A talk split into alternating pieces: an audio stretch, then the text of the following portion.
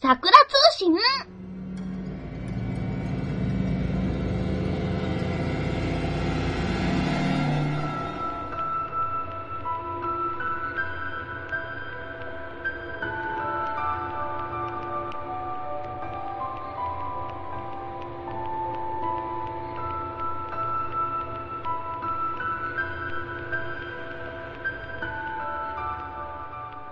皆さんこんにちは。六流作家の桜つよしです。皆さんこんにちは、鳥かご放送の山本です。よろしよくおろしく願おいし願まいす。します。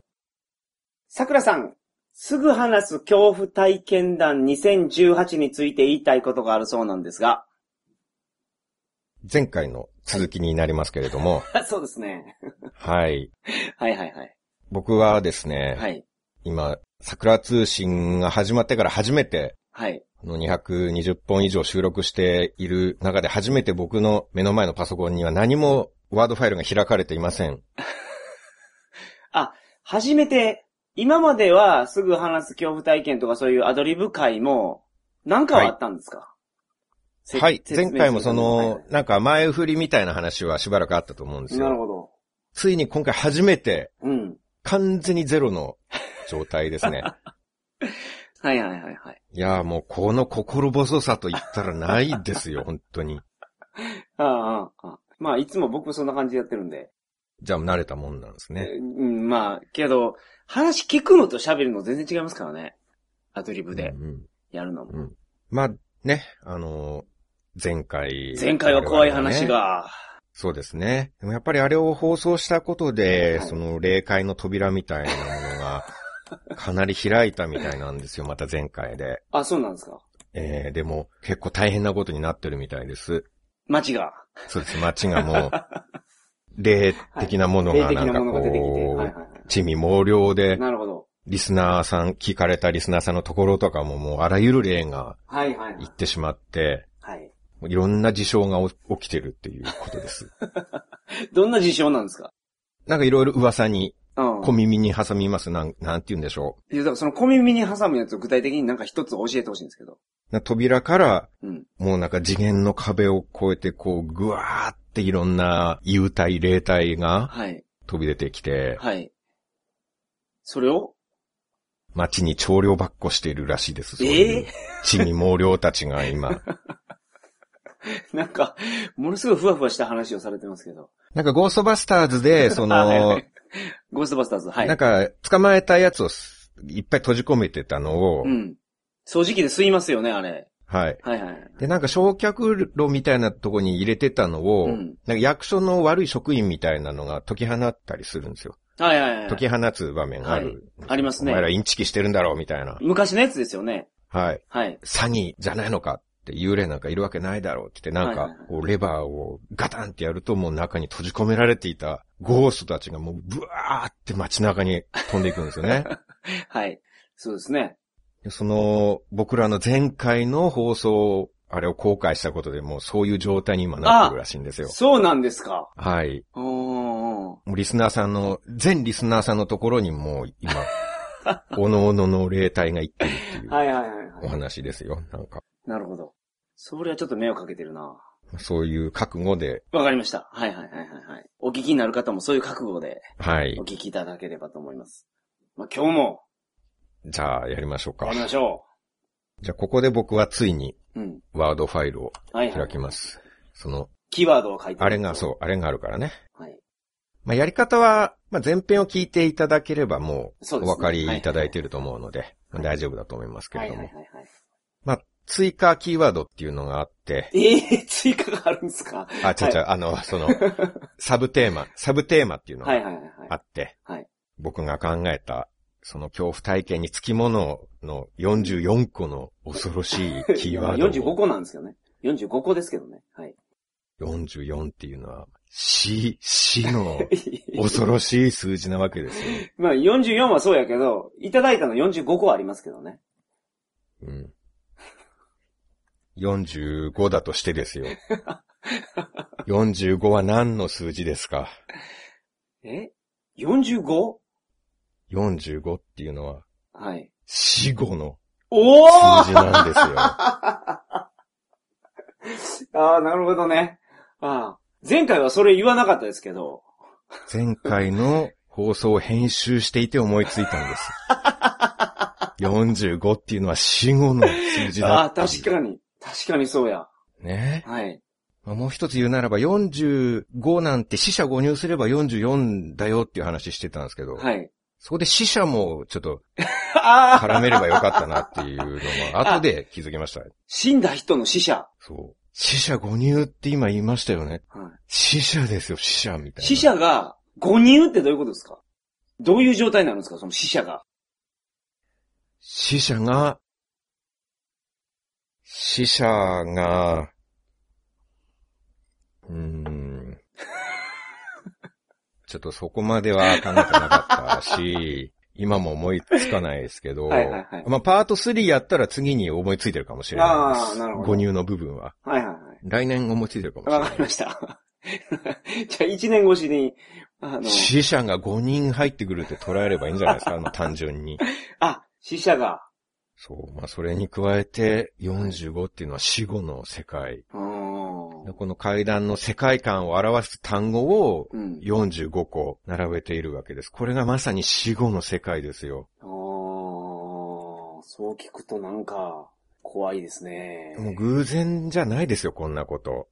まあ、偶然ですけどね。こんなことが偶然で起こるわけないです。もう天文学的な確率ですよ、そんな。たまたま45になっ ちゃう。あーまあまあ、それはたまたまやったんですね。だって44にしようと思ってたんですもんね。44、死、死でうん作ろうとしたのに、気がついたら死後の世界に行ってたってことです。う。そう。僕が呼ばれたってことですよ、死後の世界に。 はよやりませんははい。では、じゃあ、い。まあ、ということで、はい。やりましょうか。やりましょえっと、前回も、前回も言ったんですけど、う。はいはいちょ。っと放送長くなるんで、はいはいはい。皆様もちょっと長いの聞いてると疲れると思うので、はあはあまあ、1話ずつとか、2話ずつとか、ちょっと一なるほ旦ど途中で休憩挟んで、まあ、もしくは日を変えて聞いていただくのが、あまあ。あ、新鮮な感じでいいかなと思います。なるほどはいはいはいはいはい。はい。はい。そうですね。お願いします。はい、よろしくお願いします。じゃあ、今回はどちらから、 い、や、それ桜さんですよ。あ、そうですか。またですか。はい。じゃあ、大鳥は山本さんがやってくれるっていうことですね。ああ、まあまあ、そう、そう、そういうふうに考えてください。うん。はい。よし、わかりました。じゃあ、行きましょうか。はい。まずは数字を発表ください。じゃあ、42でお願いします。 42は、オフィスビルです。おー、オフィスビルですね。これ怖いのかどうなのかよくわからないですけど。うん。まあ、はい。やりますか。じゃあいいですかはい。一文字目を発表します。桜さん。うから始まる怖い話があるそうなんですが、タイトルをお願いします。3、2、1。海のような、広い女。広い、はい。うんこれは怖そうですね。どんな話なんですかまあ、ちょっとタイトルだけでは、はい、なかなか中身が想像できないとは思うんですけれども、うん広いって言われてもね、何が広いのかがわからないかだと思うんですよ。ら。はい。うん。はい。結局、オフィスっていうことで、はい。まあやっぱり僕が社会人になって、オフィスっていうことでってどういうことですか ああ、キーワードがってことですかそううですね、テー マ、ああ、なるほどね。オフィスの話ああ、確かに。オフとィスいえがば入でってこなすいとよね。うん。はい。あれは僕がうん。オフィスビルに勤めていた時の話でした。なあ、オフィスビル。はい。 28歳ですね、オフィスビルに勤めていた。うんあんまり、なんか、そんな言い方しませんけどね。 企業名言いますけど、オフィスビルに勤めてた時があるんですね。オフィスビル株式会社。あ、そういうことはい。あ、会社名がそうなんですね。商社がああ、なるほど。ありまして、はいはいはいうん虎ノ門にあったんですけれどあも、東京で勤めてたそうんねです。はい。あの、まあ、高学歴の人たちが集う会社っていうことで、はいああすごく、まあ、その界隈では有名だったんですけどね。その界隈で虎ノ門界隈ってことですかオフィスビル界隈ですかうーん、そうですね。オフィス系け関連。オフィス系関オ連フ。ィス系、 はい、オフィス業界です。ああ、オフィス業オフ界ィ。ス、オフィスチェアを扱う会社とか、ああ、それオフィス業界っていうのでくくるんですかはい、オフィス業界の会社っていうのはグループ的な存在っていうんでしょうか。そのうん、うん。業界があるわけです。はいはいはい。オフィスチェアとかね。うん。他はオフィス、オフィスデスクとか、ああ、まあね。まあそれ同じ会社でやるでしょ、何も言っても。オフィスブライン ドとか、ああ、なるほオど。フィスエレベーターとかね。エレベーターもはいはい。うんオオフィスランチとかっていうのもありますし、ああ、 そうなのかな。オフィス2007っていうのもそれはあるあけりど。ますけれどもねそれ。マイクロソフトやけどね。はい。で、やっぱり、残業をものすごいするわけじゃないですか。僕って頑張り屋さんですから。ああ、はいはいはいはい。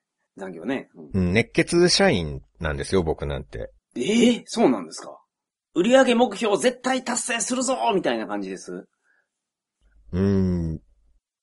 うん。そうです。そういう感じです。いや、もうおっしゃる通りの感じで、 あ、悩んだ末に、そういうことにしたんですかはい。あそういう感じだったんですか ?28 歳の時は。はい。うんまあ、残業、社会的にやるっていうのはは、いノルマを達成する。いや、でもノルマだけじゃないですよ。営業、売上目標の、さらに向こう側を僕は見ていた。はい。目標を達成するためじゃないんです。僕は定時までに目標は達成できている。ほうほうほうほしかしそれだけでは、う。やっぱり認められる世界ではないので、うん。はい。まあ終電超えて午前様は当たり前でしたね。あ、そうなんですか。うん。もう1000本2000本の世界でしたから、 1000本アポっていうんですか電話が。はい。え、そんな夜中に電話かけてたんですかアポ取りの電話。はい。まあ熱意がありますから、こっちは。これ嫌がられますけどね、普通。まあうん時間とかじゃないんですよ。いや、気持ち ですよ、気持気ち。持ちやないやろ。 それは午前様にアポ取りの電話かかってきたら切れますよ、そら。時間がどうとか、そう、そのワーク、ライフバランスがどうとか、そういうところを考えていったら、トップには立てないです、やっぱり。 トップに立とうとしてたんですうね。ん。で、社会的にやっていたら、ある、風の強い日のことでした。はいはいはいはい。夕ご飯を食べるのも忘れて、はいずーっと仕事をしていたら、それアポ取りしてたんですよね、ずっと。電話かけて。そうです仕。事営業かけていたら、はいはいはい。夜中の2時半になっていたんですね。おー、もうちょっとで牛水時や。で、ふと気づいたら周りに誰もいないんですよ。まあ2時半やったらね、みんな帰ってるでしょうからね。はい。で、だだっ広いオフィスなんですね。はい。で昼間はあんなに活気のあったオフィスビルの株式会社のオフィスなの に、はい。僕一人だけがポツンと。で、そんな中、蛍光灯がパチパチパチパチって、はい。ついたり消えたり繰り返すんですおー。おーおーおー怖いですね。怖いですね。はいはいはい。あれどうしたんだろうえ、うん蛍光灯がこれ、切れてるのかなでも、こんなにたくさん蛍光灯があるのに、全部一斉についたり消えたりええするんです。はいはいはいはい。消える一瞬は真っ暗になるわけです。はい。で、その、消えた瞬間真っ暗になるんですけど、はい。何回か繰り返しているときに、はい。ある瞬間パッて暗くなったときに、あれなんか視界の隅、あれはオフィスの右奥の観葉植物のあるあたり、うん。何か白い影がぼわってええはいはいはいはい。見える気がする。でも、あれって思った瞬間パッて電気つくんです。はい。明るくなって。はい。で、見渡してももちろん誰もいないんです。うーん、なるほど。気のせいだったのかなって、うんあ、何だったのかな俺一人しかいないはずなのにって。うん、うん、っうん、うんて。思ってるとまた、パチパチパチって電気が消える。はい。で、そうすると、またいるんです。白い影が。おー。パチパチ鳴ってる時は出てくるんや。消えた瞬間ですね。はいはい。電気が消えて真っ暗になった時に、はい。何か白いものが。ほうほうほうほで、うってちょっと体に緊張が走って、うはい。で、あっと思った瞬間またパッて電気がついて、誰もいない。はいはいはいはい。えってさすがにもうその時には、ちょっと鳥肌みたいなものがうん。足に出てきてしまいまして、はいはいはいはい。で、なんだろう、これはちょっともしかして、あの、噂の海のようなやつなのかなって噂思ったり、もう、何の噂それどこで出てたんですか、その噂。なんか、七不思議的なものが、ああ、そうなんですオかフ。ィスビル七不思議的なね、あ的なんですけど、あ、はいはいはい。そこのオフィスビル株式会社のオフィスでは、あの、は一不思議だったんです。ああ、なるほど。七不思議っていうのは七つあるでしょはい。でもそこで語り継がれてたのは一不思議なんです。一不思議、はい。ほうほうこれはまあ七不思議って言うと、この余計な質問され そうな、その、他の6つを聞かれそうになるから。気配もそういう怖さもありつつ も。ありつつも、ただ実際それ一不思議だっあ、たんで一す。不思議この会やったんで社ですね。は。はい。はいはい。一つしかなかった。それはもう先輩からうんもう毎日聞かされてたんです。毎日、しかも、毎日す毎ごい日のように、いすごい重要な話なんですね、じゃあ。やもうこれは絶対お前ら覚えとけって、朝礼とかでもあーあーあー周。知みたいな感じで。奨励でも言うんすか はい。めちゃめちゃ大事なことじゃないですか、すそれ。ごい大事なことなんですって。これ、はいはい君たちの命に関わることだから、うんこれは絶対気をつけろって。うんうん。毎朝言われる。先輩にももう本当に口を酸っぱくそ言われる。う。もしものこことがあったら、うん。その、労災とかの手続きをしなきゃいけない。会社の損害になるから、はいはい。これは絶対気をつけろ労って。災、 労災のことを気にしてるんや。はい。でそ、その、ほんの広い、広いじゃない、海、海でしたっけ海のような女って何ですかそれ。どういう話なんその噂は。あの、なんか、はい。普通の女の人って、やっぱり肩幅ってう、んせいぜい50センチ、60センチだと思うんですね。はいはいはいはい。あの、まあ、もちろん個人差ございますので、はいあの、一概に普通がっていう言い方はちょっと悪いかもしれないですね。普通、なんて言うんでしょう。うん。やっぱりみんな個性があるものですかはら、いはいはいい。ろんな方がもちろんいらっしいらっしゃいますが、だからといって、3メートルも横幅がある女性はいないと思うんですよ。いないですね。はいね。はいはいはい。でももうそういう、海のように、うん。もう背中が広い。海 はい。はい。肩じゃなくて背中なんです、ほんで。そう、ま、あの、まあ、そう、同じじゃないですか。背中と別に。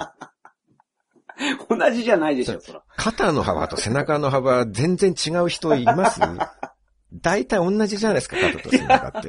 いや、違うでしょ。背中だってあの、湾曲してるから、肩3メートルあったら背中も3メートル近くあるいじや、ゃないですか。 3メートル以上あるってことですよ。よ、背中の方が。あ、ちょ、せいぜい3メートル30センチとかの違いでしょ、そんなの。うん。え、ど、ど、どっちなんですかその、噂の方では肩って言ってたんですか背中って言ってたんですか肩の、肩なんです肩よ、ね。幅がもう3メートルを超えるうん。かもしれない広さのもう、それこそ海を想像させるような。海想像します ?3 メ広ーさトが ル。はい。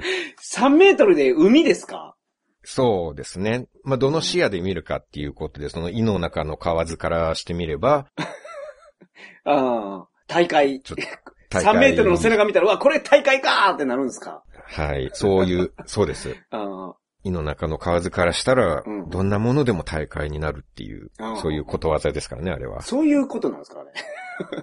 調子はに乗んなよっていう話だと思ってましたけど。まあまあまあいいですわ。いうんで、その、肩幅3メートルの女の話。が出てしまう。で、うん。なんかその、幅で取り込んでくるらしいんです。取り込む遅くまで残業をしてるような輩をう囲ん。い込むように、はい。ガバってその囲んだと思った ら、その牙、牙ではい。ザクってこう、食ってしまうみたいな。牙どこから出てるんですか肩から出てるんですか肩が巻き込むときに肩から出てくるんです。へでだからもう暗くなったら、日没以降は絶対会社には残るな って、もうずっと言われてて、ー。日没以降って結構早いっすね。冬とかもう、あの、6時ぐらいにもう日うん沈みますけどね。なんやったら7時に出てくるんや、それ。まあそうですね。ああ、まあ何人も人が残ってたら大丈夫かもしれないんですけれどああも、ああ、多勢に無勢っていうものはありますから、そはいはいはの、霊的にもやっぱり叶わないなって思うところあると思うんですよ。はいはい。猛烈社員が5人も6人もいたら、それは叶わないなって多分、猛烈 社員。女性も思うでしょうからね。はいただその日は僕一人だった。ああ。ああで、あの、何度目かに明るくなってまた消えてたんですけど、はい。その朝礼の話を思い出したんですう。ん。これは海のように肩が広い女性、もしかしてあれが出てきたんじゃないかって、ああああああで、また、パッて消えたんです。はい。真っ暗です。はい。で、明らかにさっきより近くに影が見えるんです。あー、前、前っていうかちょっと前まで部屋の隅のもう右奥の観葉植物観葉のと植こ物ろだのっとこたろのだったのにが、近づいてきてるんですかはい。こっち向いてるんです。背中向けてるんですかせん、うーんと、まあ、一こっ回ち目をは向背い中向けてたんですよね。だって背中が広かったって言ってたんで。まあ、瞬間的なものですかあら、は影がボワーってなってたっていうのはうんうんあります。で、だからこっちを向いてるのかどうなのかっていうのがちょっとはっきりしなくて、はい。で、どんどん近くなっていって電気がついたり消えたりするたびに、うん。で、もう12回目ぐらい電気が消えたら、もう目の前なんです。 12回、そんなに粘ったんですか はい。はよ帰りなさいよ、それもうん、そうなんですけど、う。はい。まあ、猛烈社員やから。そうですね。ま、電話中だったっていうのもありましでて。電話してたんですかはいはい。はい。それはこっちからかけてる電話をね、切れるわけないじゃないですあまあそうですね。しかも2時半ですもんね。か。はい夜。中の。はいはい。相当苦労しましたからね、2時半に電話、話を聞いてもらうま でに。だって電話出た瞬間もう本当にもう激怒してましたから、ま向あこそらそうでしは ょ。それも本当に説得、なで目すか して、ああ、なるほど。謝はって、それでやっと話聞いてくれるようになったんですかいはいはいら、そうおいそれとは切れないはでい。す。そらそうですね。ははいはいい。はい。で、13回目、14回目ぐらい消えた瞬間、もう目の前うん。に来て、そのもういよいよ肩幅の両肩から牙がブワーって出てきたんです。あれですね、肩の前からじゃなくて、後ろから出るんです。背中側から牙出るんではいすね。はいはい。はい羽みたいな感じで。はいはいはい。で、いよいよ、うわ、もう次に電気が消えたらうん食われるっていうはい。距離はい。で、電気がついたんです。はい。で、これもう一回電気が消えたらもう俺命がないってうん。思ったんです。はい。で、消えるまでになんとか対処しなきゃいけないっうてん。思ったんですけれども、はい。うん、その、で、その、明るいうちに行動を起こしたんですね、結局。はいはいはい。電話切ったんですか電話はまだしてたんですけど、はい。あのーだそこで、はい。もう次に消えたらおしまいだって思ったんで、で僕はその、得意先の社長さんに、はい。おはようございますって言ったんです。はいはいはいはい。あのーもう太陽出てきちゃいましたねって。はいはいはいはい。あ、ずいぶん長回しになっちゃいました。ごめんなさい。あ、おはようございますって言ったんです。はいはいはいはい。で、そしたらあちらも、外確認してないんですけど、僕が言ったから、釣られて、あ、そうなんだって向こう思ったんですね、あちらの方も。あはははは。あ、そうなんだ、そんな時間なんだ、おはようって言ったんです。その人が、その人がって肩が。向こうも、あ、向こうの電話相手の方も、ああ、僕に釣られて、はいはいはい。社長さんがね。あ、そうなんだって、あ、こっち外見えないけど、あ、もう太陽出てきたんだ、おはようって、はい。おはようございます、おはようの応酬をしてたら、はい。もうこれ朝だと思ったんでしょうね。うん。もうその人は出なくなりました。今思い出しても恐ろしい体験で した。ああ、起点が効きましたね、最後。そうなんですあよ。ーおはようございますが、朝になったら消える。はい。結局日没後に出るあーそうですね。はい。もう化け物だっていんうんうんううんことだったわけですかはら、い。朝を来させるにはどうしようかっていうことをその僕は明るい一瞬の間で考えました。はいはいはいはいははい。い。なるほど。まあちょっと実際最後、ものすごい時間いただきましたけ ど、ちょっと、まあ放送される時には、あの、結構とっさに思いついた感じで、はい。はいはい はいはいはい。最後の明るい瞬間にパッと思いつきました、僕は。なるほど。行動を開始した言ってましたもんね。そ行動を開始したっていうのがおはようございますって言ったってことだったんですねう。。そうなんです。ああ、なるほど、はいなるほど。起点を聞かせて、朝になりました、おはようございますという、という行動を私は開始しましたっていうことです。ああ、そういうことですか。はい。ああ、なるほどね。そういうのはまあ、随時読み取っていただきたいですけれども ね。僕の言葉から。はいはいはいはい。いや、怖かったな、一発目の話。僕も怖かったです、ものすごく。はい。はい。じゃあ次は僕の番ですかです行きまねしょうか。。はとっておきい。の怖い話出しましょうか、じゃあ。もう新たなやつを出していただけるんですそうでね。すね前回も一番怖いやつ出していただきましたけそどう。ですよ、そうですよさらにはい。あります、あります。まだまだありますから。じゃあテーマはどうしましょうか。えっ、ー、と、10番でお願いします。ポルターガイストです。おー、ポルターガイスト。はい。ドイツ語ですかね、これは。ドイツでしたっけなんか、そんな響きじゃないですか。ガイストっていうのは。うん。なんかそっちの方だった気が。はいはい。確か日本語にすると騒がしい幽霊ですからね。ああ、そうなんですか。はい。うんうんうんうん。じゃあ、では行きますね。はい。山本さん、死から始まる怖い話があるそうなんですが、タイトルをお願いします。3、2、1。漆黒の一旦木綿。お ー。漆黒の一端もね。はいはいはいはい。怖いでしょ。。まあ、すでに幽霊がもう出てますからね ユーマただ、妖怪ですけど。はいあ、そうか。まあ、ただ、普通は白いですからね、一旦木綿っていうのは、そうなんんですよ。その漆黒っていうのはどういうことなのかっていう、ちょっとね、詳しくはいはいはいはいお聞きしたいですけれども。うんうんはい。一旦木綿っていう妖怪知ってますはい。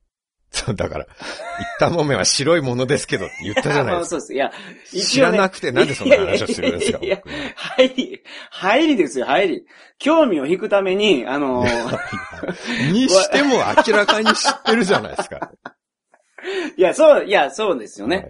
い。一旦木綿ってやっぱ、ゲゲゲの鬼太郎とか、とか、そんなので見たことあると思うんですけど。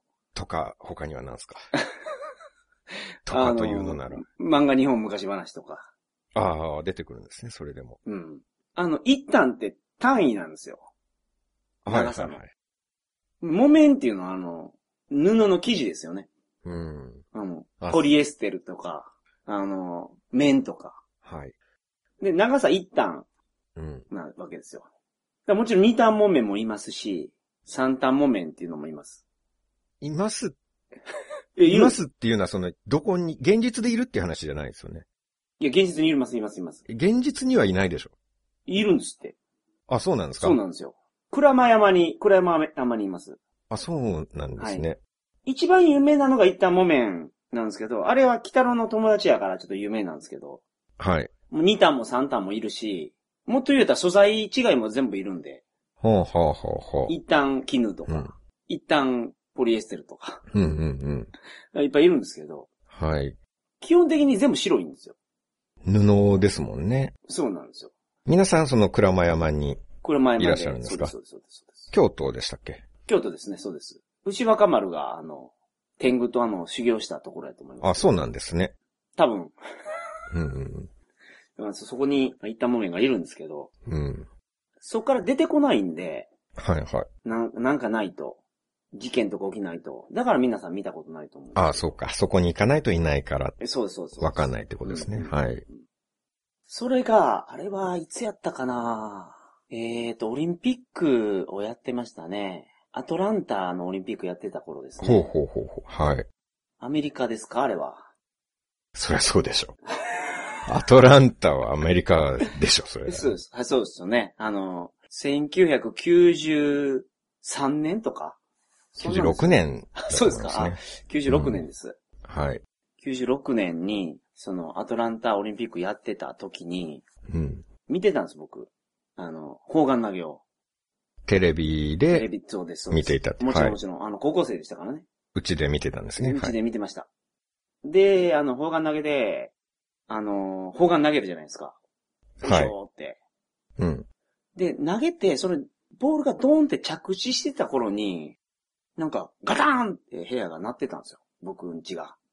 うん。砲丸え、投げ音と、がしたそうそう、リンクするように音が鳴ってたんですよ。あ、大きな音が。大きな音が。で、初め砲丸の音かなと思ってたんですけど、なんか、テレビからじゃなくて、うん。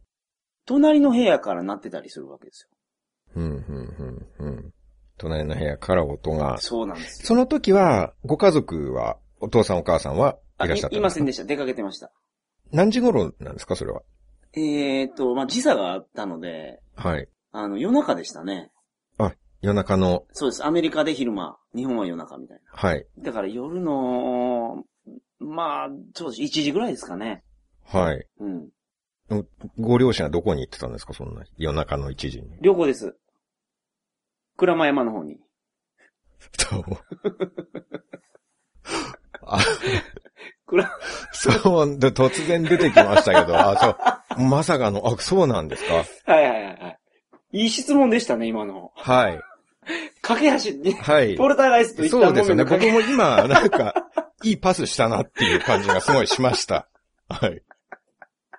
いや、そうなんですよ。はい。あね、のさだってそんな重要なとこに行ってたんだったら最初から言うべきところを僕が聞かなきゃ言わなかっいた やいや、わけですからね。あそうなんですけど、演出、演出です。いいタイミングで聞いて、いいタイミングの答えが出てきたなっていう感じが今ちょっとしました、あ いや、気のせいいです、気のせいです。ご両親が鞍馬山に鞍馬山旅行にに行かれてた。旅行に行ってたんですよですね。言ってたんですよ。ほんで、あのーガターン、ガターンって、なってたやつが、もう砲丸が投げられた時に音鳴ってたのに、うん。全然もうそれ関係なしに音鳴るようになったんですよ。ああ。隣の部屋で。投げないでも、投げないでも。繰り返しどんどんどんどん音がするっていうこと、そうですそうですそうですだからなんやろなと思って、はい。はい。ガチャッとドア開けてみたら、うん。浮いてるんですよ、いろんなもんが。ほえ、ポルターガイストって、ー。はい。映画を見たことあったんで、僕。ポルターガイストの映画を。はじめなんか、音がパーンパーンってなっうんうんうんた。とこが始まって。ラップオンってやつですね。そうそうです、そうです。このもう、浮いてるんですよ、いろんなものが。スーツケースとか、はい。椅子とか、うんうんうんうん。シュレッダーとか。ほうほうほうほうほう。浮いて、静止してる感じですかえそうですね、ふわふわ浮いてる感じ。そうです、そうです。あ、ふわふわ、なんか揺れてるような感じそうななんんでですすね。いろんなものが空中はいにはい。はいはいはい空中で止まっているんですね。そうなんです。止まっているんなら、はいガタンっていう音はしなさそうな感じしますけ ど、うん。あの、その時はもうしてないです。落ちた時に音はしますよね。そうです。だから、初めでラッもプふオわンふ、わ浮いてた。ラップオンのもうあ、もうラップオンの、そのレベルをもう超えてるわけですよ、もう。本域に入ってきたわけです。レベルは超えたはじめ、どラうッいポうンこかとら始まるでんですすよかラッポンから始まって、始まって、そうですよ。気象伝結の気があれですから、ラッポンですから。あーあ、そうか、別にラップ音っていうのは物が落ちるから音がするわけではあ、ない。違います、違います。あ、得体の知れない音み。たいな知らないことなんですよ。うんはいで、もうふわふわ浮いてるんですね。これ大事件じゃないですか。はい、もうあらゆるものがふわふわ浮いてると。そうです、そうです。で、あの、オリンピックを僕、あの、見てって応援してたんですけど、あの、ハンガリーの選手を、はいはい、砲丸投げをね。砲丸投げ、口ひげたっぷりのハンガリーの砲丸投げ選手。はい。あのーアン、アントニーやったかな名前は。アントニー・ジェイ・ジュニア応援してたんですけど、名前まで覚えてるんですねそう。なんですよ。あのーそれどころじゃないじゃないですか。まあ、それどころじゃないんですよ、そりゃ。シュレッダー浮いてるんですから。うん。で、とりあえず、電話しようと。あの、僕、僕じゃ対処できないんで。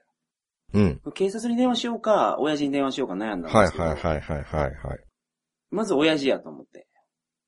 電話かけたら、はい。もう着くって言ってるんですよ。家に。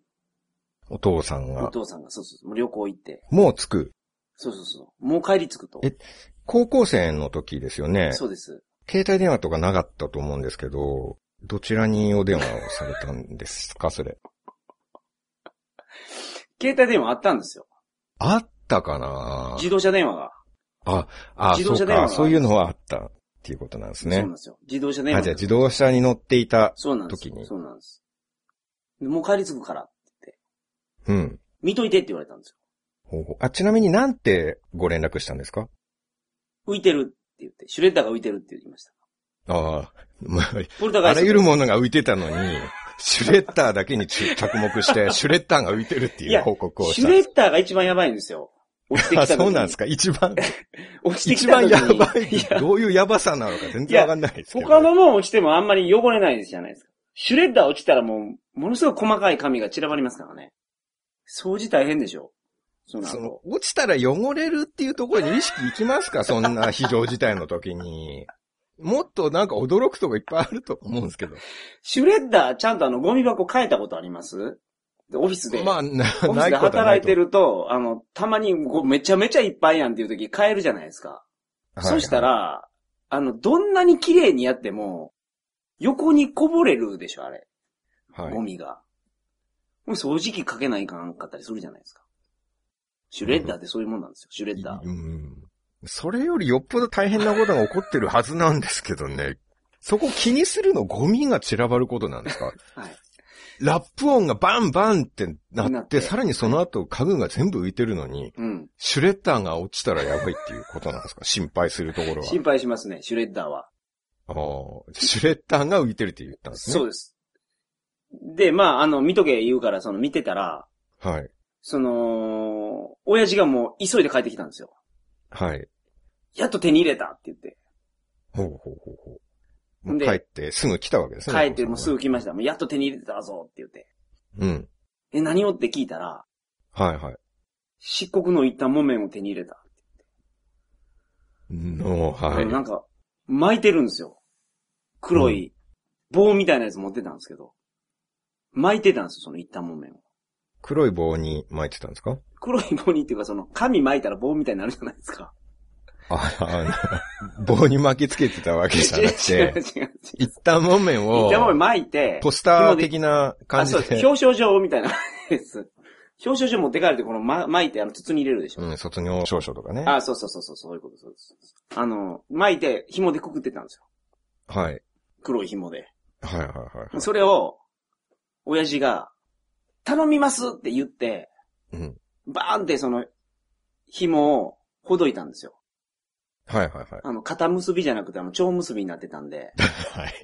細かい描写ちょくちょく入ります ね、すごく。なんか。はいだはかい。らその両端ひゃーっ結びて、方が重要なんですね。そう蝶チャ結ーッとびだ引いたら、、蝶結びやったらもうすぐは、外れるじゃないですか。肩結びやったら、はいそりゃあの、はい取れない。爪でねまこあう、カリカリカリカリしてないかなんですけど、シャッハて、サミで切りゃいいですけどね。うん、まあまあ、ハサミもそうですけど、ハサミ浮いてるから、その取れないですよ。上の方に。うん。すいません、今今なんか、あの、なんか今、子供の声か何か、女の子の声か何かがしたと思うんですけど。しまじろうの声です、しまじろうの。あの、うちの娘があの、しまじろうなチャレンジやってるんですけど、 その、チャレンジの付録についてたあの、しまじろうが喋るやつがいきなり発動しました、今。え、それ、大丈夫ですかあこれポルターガイストですね。これもがポルターガイストですね。間違いなそく。れラップ音今しましたよね。ラッポンじゃなくて、島次郎ですけどね。でちょっ島次と、郎ちょっと話がもう今、完全にもう最後までまとまってるんでいいですか、もう。 話して。まとまってるっていうか、もう思い出したの。はい。蝶結びをほどいて。蝶結びを、お願いしますって言いながら、親父がう。ん。普段そんな人にお願いなんてしなかったのに。それがお願いしますってバーンは、ほどいたんですよ。うん。そしたら、四国の一旦木綿なんですよ、それ。はい。だそう、分かってます。あ、分かってました。もともと。と漆黒の一旦もめを巻いてたっていう話をしてたんですから。あそうかそう言ってましたねそれもう私分かってるし、皆さんも分かってます。はい、そうで漆す。黒の一旦もめを巻いてたって言ってたのになんで今気づいた風になってるんですかうんはいはい統治法ですかそれで、で、は。はい。漆黒の一旦木綿が、うんあのーポルターガイストを沈めてくれたんですよ。おどうやって。能力なんでしょうね。うん。白い一旦木綿は飛べるだけなんですけど、はい。漆黒の方は、あのー飛べるプラス、はい。他を飛ばさない。おー。なんかほらなるほど。武道の達人は、相手の全力を出させないとか、 わかります、わかります。あるじゃないですか。もう刀を抜かせないわけですよね。そういうことなんですよ。達人は。はいそれで、漆黒の一旦木綿がもう、収めてくれて、どういう感じで収めたんですかはぁって言ってました。あ、もう気合を発動するだけそで。うそうそう、それだけで。うん。ほんで、全部、あの、バーンって全部落ちてきて、落ちてきて、はい。シュレッダーもちゃんとあの、着地できてですね。うまく。うまく着地できたんですかシュレッダーの下に行ってましたね、漆黒のいった木綿が。あの、キャッチしに。これ落としたらやばいっていうことで。着目点がおかしいんだよ な。もう一旦もめも重要なところは、そのシュレッダーのゴミシュレッでダー散らかさないところシュレッダーがのと一ころ番に重要なわけだからスポッと入っ。て、ちゃんとゆっくり下ろしてました、シュレッダーだけは。はいはいはほんで、下に降りた時に、あの、ちょっと抜けんからシュレッダー持ち上げてくれって言われたんで、それで覚えてます、それ。おや、親父と一緒に、その、左右をこの、もせーので持ちましたからね。い。もう結構なんか家庭用じゃなくてビジネス用のシュレッダー使ってますね、そ れ。よっぽどでかいやついってますよね。ホッチキス付きで50枚一度に OK みたいな、すごいシュレッダーですよね。出れない。だって家庭用のやつなんてハンドルでぐるぐる回すやつ超軽いじゃないですか。言うてませんでした、僕。すごいでかいんですよ。だから汚れるんですよ。業務用やから。えそんなもの家にあったんですね。そう業務用のや業つ務用が。のやつが。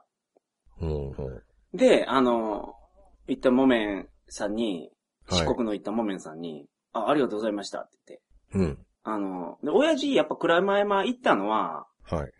ポルターガイストが怒ってたらしいんですよ。しょっちゅう。隣の部屋で。ああ、そうなんだ。それまでも怒ってたっていそうなんですよ。。で、それを収めるために、あの、調べて、いろいろ、図書館で。当時ネネットないんで、はいはい。ないですうね。ん。どういう方に乗ってるんですか、その。 その、 図書館四国の一旦もめに連れてくればいいっていう情報。図書館で調べて図、書館にあるんですね、そんな本が。そうです、そうです。それで行ったみたいですけどね。うんうん。で、ほんで、あの、じゃあ、帰るわ、言うて。帰りは、あの、飛んで帰りましたけどね。窓開けたら。ありがとうございました、言うて。ああ、車もう屋帰にって行っちゃったわけですね、一旦もめは。もう収まりましたからね、ポルターガイストは。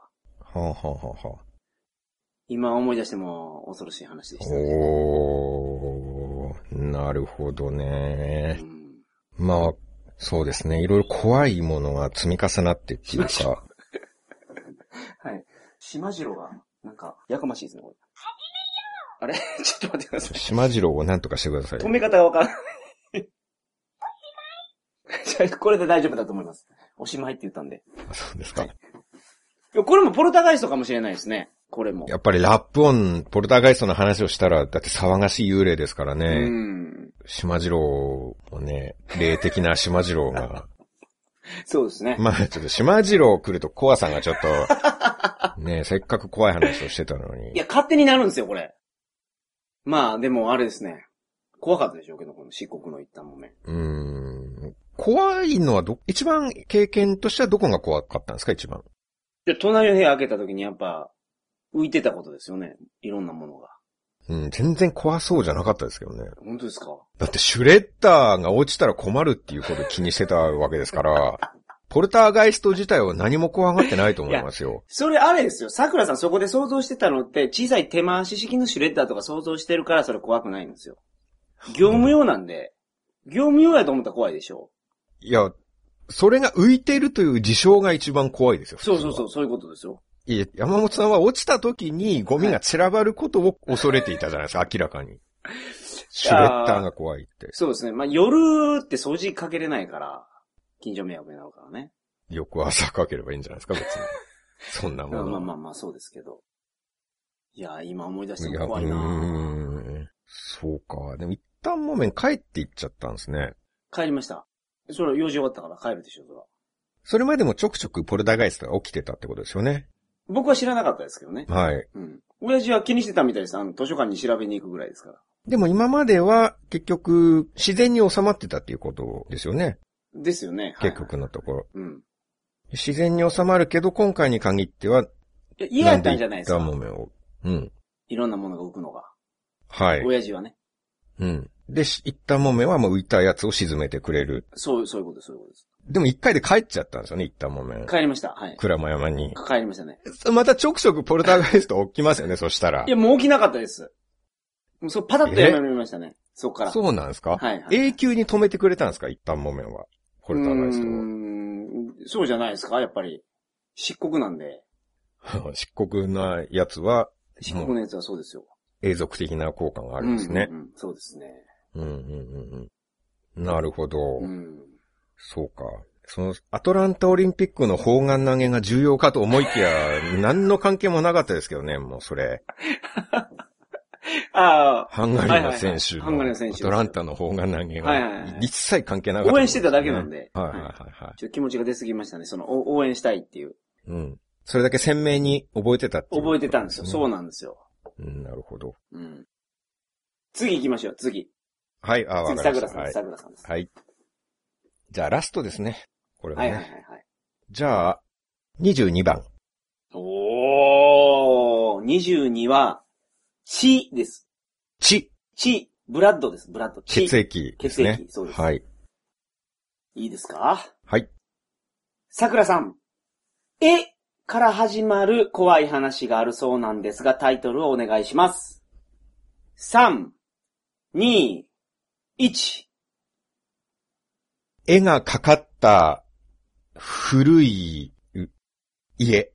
ああ、絵がかかった古い家。はいはいはいはい。怖いですね。うん。これはもう、本当に思い出すだけでももう、寒気が止まらなくなってくるぐらいの、はいはいはいはい。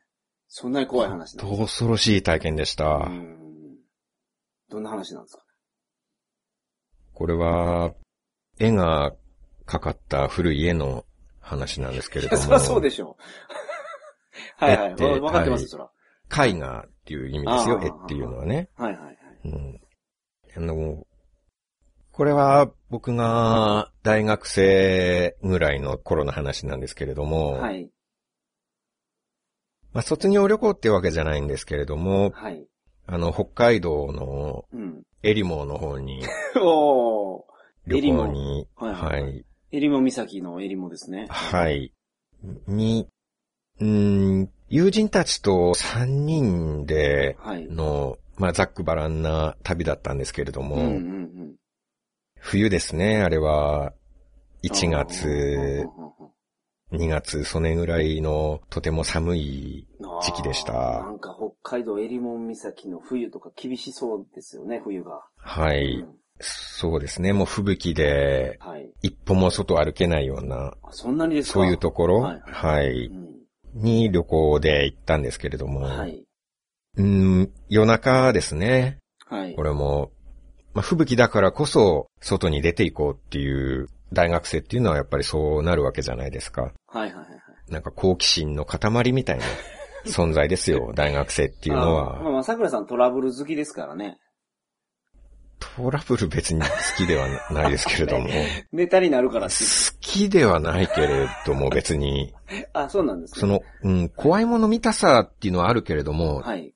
やっぱりドキドキを味わうっていうのとトラブルが起こってほしいっていうのはちょっと違うな、でも。あー、なるほど。うん、トラブルを望んでいくわけじゃないですよ。はいはいはい。まあ、ドキドキする気持ちを味わいたいけれども。はいはいはいはで、まあ、泊まっていたホテルからは、い。はい。あの、お客さん外には出ないでくださいって言われてたんですけれども、吹雪やから。はい、はい大変なことになるからっそうそうでて。はいはいはい。まあ、ただ、やんちゃな3人ですからね。うん。あの、裏の方を通って、裏口からですかまあそうですね、あの、厨房とかいろいろあーはーはーはーすり抜けていはいはいはっいて、なんかこのミニチェイスみたいな感じになったんですよ。うんホテルの支配人と。チェイス 追いかけられてるんですかあ、そうです。はい。はいはいはいはい。出て行ったら大変なことになるから、あもう待て、部屋に戻れって。あー。はいはいはいはい。いや、戻らない。そんなこと。嫌だ、嫌だ、嫌だって言はっいて。はいで、あっちに逃げ回り、こっちに逃げ回り、はい。はい。その、理念の束に頭を突っ込んだりもしながら、うん。うんうんうん。昔の映画でよくあったやつですね。はい。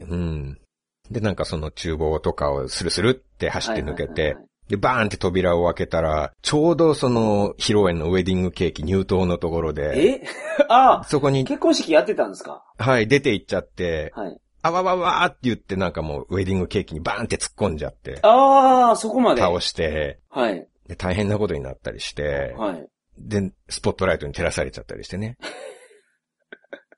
大問題ですけどね、それ。いっけねーとか言いな がら、僕たちは逃げて、はいで、。その後に支配人もバーンって出てきて、はい。で、今度は支配人が照らされて、はい。はい。で、なんか会場は大騒ぎですよ、も まあ、そりゃそうでう。しょ来う。賓の方たちがね。 そりゃそうでしょで支配人も顔を隠しながら、待てお前らみたいなう。。はいはい。ま追あ、相いか当けてきて怒ってますよね。はい。はい。もうホテル中を大チェイス。はい。ミニチェイスから普通のチェイスになり、やがて大チェイス。スになるほど。なりっていう。はいはいは。で、まあそんなこんないで、うん。夜の2時半頃、ああ。に2時半になんか起こるんですね。うん。うん。すみません、結婚式何時にやってたんですか、それ。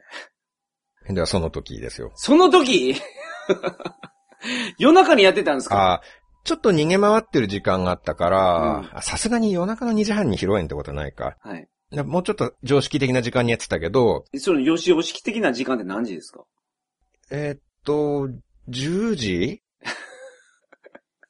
?10 時に披露宴やるんです。夜の、夜の部の披露宴だったから、夜の部の披露宴にしても10時って遅ないですかでもやっぱり一番スポットライトが入るのはが、そういう時間だと思うんですよ。 ?10 時。はいはい。うん。スポットライトって、あれ、明るいところではあんまり効果ないんです。やっぱ結婚式って締め切りますけどね。うーん。あのーなんて言うんだろう。オープンテラスみたいなう感じなるほどでしたね。ん。うん。うん。それ、すいません、あの、外吹雪じゃなかったでしたっけ オープンテラスでやってるんですかやっぱあの、北海道の人強い から、そういうの。日常ですよ。北海道の人は。吹雪の中、しかも出てきたらそうですよ遭難するって言われてるぐらいの吹雪なんでしょ襟物。それは旅行者と地元の人一緒にしちゃダメです そうだけよ。そんどなやのね。そうやけど、その夜の10時に、野そう外で。山の民と我々と違いますよ、そんなの。山の民はそれ強いですはいはいよ。はい雪山と共に生きてきた方たちですからね。うんうんうんそれは吹雪の中だった。山の民ってけど、襟裳なんでしょ襟裳って海の近くじゃないんですかあ、なんかその参列者の皆さんは山 から。あ まあ冬山で普段暮らしてらっしゃあ、ある。、エスキモーと方かたちですよじゃあエスキモーの方とか。エスキモの方って北海道にいや、いないんでですよ。アラスカとかじゃなはいい、そうです。海外挙式に来てたのかなと思っあー日本の方ですけど。まあでも北海道て。の、はい山に住んでる人あーが。はい。うん。なんか北原町。あ、あそこは北海道のアラスカって言われてるんだって。 いうそういうところかあら来た方たちああ、なるほど。でしたね。漢字機とか皆さん履いて。ああ。いらっしゃったしなるほど。まあ清掃もそんな感じなんですか、山の人は。はい。普通、結婚式やったらおめかししていくじゃないですか。ドレス着て。女性だったらうんそう片です手ね出たりしますよね。北原町の方たちはもう清掃が雪山の男っていう、うん。なんて言うんでしょう、藁でできた服みたいなのをあ着たあ、あれでりすか。はいはい、はい。してる感じ。漢字機入っはい。て。はい、はい、うん。ほんで夜の10時に。まあ彼らにとっては庭みたいなものですあーまあ、よ。吹雪とかも全然もう気にならないと。そうですね。で、やっぱりスポットライトが入る時間っていうと夜になるんですね。はい。で、ほんで、10時ぐらいに結婚式やってて、2時半までずっと逃げてたんですかあーまあ、追いつ追われつ。 ?4 時間 半、4時間半大学あります生よ。は元気ですから、ああ、あうんホテルすごい広かったしあね。はいはいはい。まあ、支配人の方は何回か交代はしてましたあ、けれシどもフトで。。そうです ね。支配人でシフトで交換するんですかシフトっていうか、まはあ、いちょっと体力的なものあーなるほがどありますかなるほら、ど支配人としては。はいなんか電話で緊急招集とかして、うんうんまあ、支配人5人ぐらいで入れ替わり立ち替わうんり、はいはいはい。チョイス、あチョイス、チェイス。チェイス。はい。まあ途中ちょっと隠れたりもしてましたからね。うんうん。それで気がついたらもう2時半なんですね。はい。そうですね。あの、貨物の運搬口から出たのは2時半うん。過ぎてました。はいはいそして、まあ、吹雪の中を友達3人と歩いていったら、あの、海岸沿いに古びた家が1軒建っていました。おー、ついに家が、はい、出てきましたね。うんそういえばタイトル忘れるところでした。絵がかかったはい古い家でしたね。はい、はい、でその家がもうどう見ても樹齢200年、樹齢 木なんですか、それ。木造建築 で、もうどう見ても樹齢200ごめんなさ年い以上は木。造建築、樹齢っていう言い方するんですかそれ、生きた木です、それ。木だから樹齢って言うんじゃないですかえ、その、切った木も切った木死んでるからもう樹齢もクソもないでしょ、それ。まあ、切るまでは生きてたわけです から、言うでしょ、樹齢200年の木を切りましたみたいあなあ、あことな言るうでしほょどね。はいはいはいはい。ああ、それは言いま言います、言います。はい。木材となって運搬している時でも、うんあ、この木材はうん樹齢200年の木を切ったんだよって。はいはいはいはい。言うそじゃれはない言いでますすかね。でも、樹齢200円の家っていう言い方はしないと思いますけどね。ああ、しないか。まあ、言い方なんでいいですけどね、別に。あ、でも、その、どう見ても樹齢200年の木を切って組み合わせて、はいはいはいこれは建てられてるって。なんか林業をやってた友人がいたんで、うんうん友人はもう林業を専門にやっうんてるやつだったんで、あ、これは樹齢200年だっうんうんて言ってくれたんですねうん。あ、だから覚えてるんですね。樹齢200年ってすごいから。うんはい。なかなかそんな木は切らないですからそうでね。すね。自然は大事にしなきゃいけないですからね。はやっぱ木っていうのは、たたったりするんですね。おおそうなんですか。これはまあ、ね、有名な話かもしれないですけど、すごく長く生きた木を切る時っていうのは、神主さんを呼んできああ、やってますね、確て、かに。ね、はい。お祈り、祈祷っていうんですか、したりするじゃないですか。はご神木を切るときとかもやりますね。。あ、そうそうそううそう。はい。木っていうのはそういう力が宿るものなんです。でもその樹齢200年の木でできた家、その材木たちはお祓いがされていない木だっていうことだったんですね。そその林業の友そ達こが言うまでにわはかんの 林業の人なんかわかる。あそうなんですかはい。林業の方はそういうのもわかるらしいです。あお笑いをこれ受けてないなと。ちゃんとした工程を経て組み合わさっている期間っていうのは、それ、継ぎ目とかを見れば、もう一目瞭継ぎ然。目でわか見るんるですか人が見ればもう、まあ僕らにはわからないですよ。まあそうですよね素人ですからね。見る人が見見ればもうん。う、もう職人ですから。ああ、まあ友ね、人ははいしかも専門でやってる方ですから。はい。え、もう、そういう曰く付きの木で作られた家なんてもう、入りたいじゃないですか。うん。うん。はい。好奇心旺盛な大学生ですからはね。い。夜中の2時半ですよね、でも。はい。迷惑じゃないですか、それ。あ、あの、中に人は住んでなかったんですよ。ははいはいい。はい。それわかるんですかそれは、あの、表札がなかったから。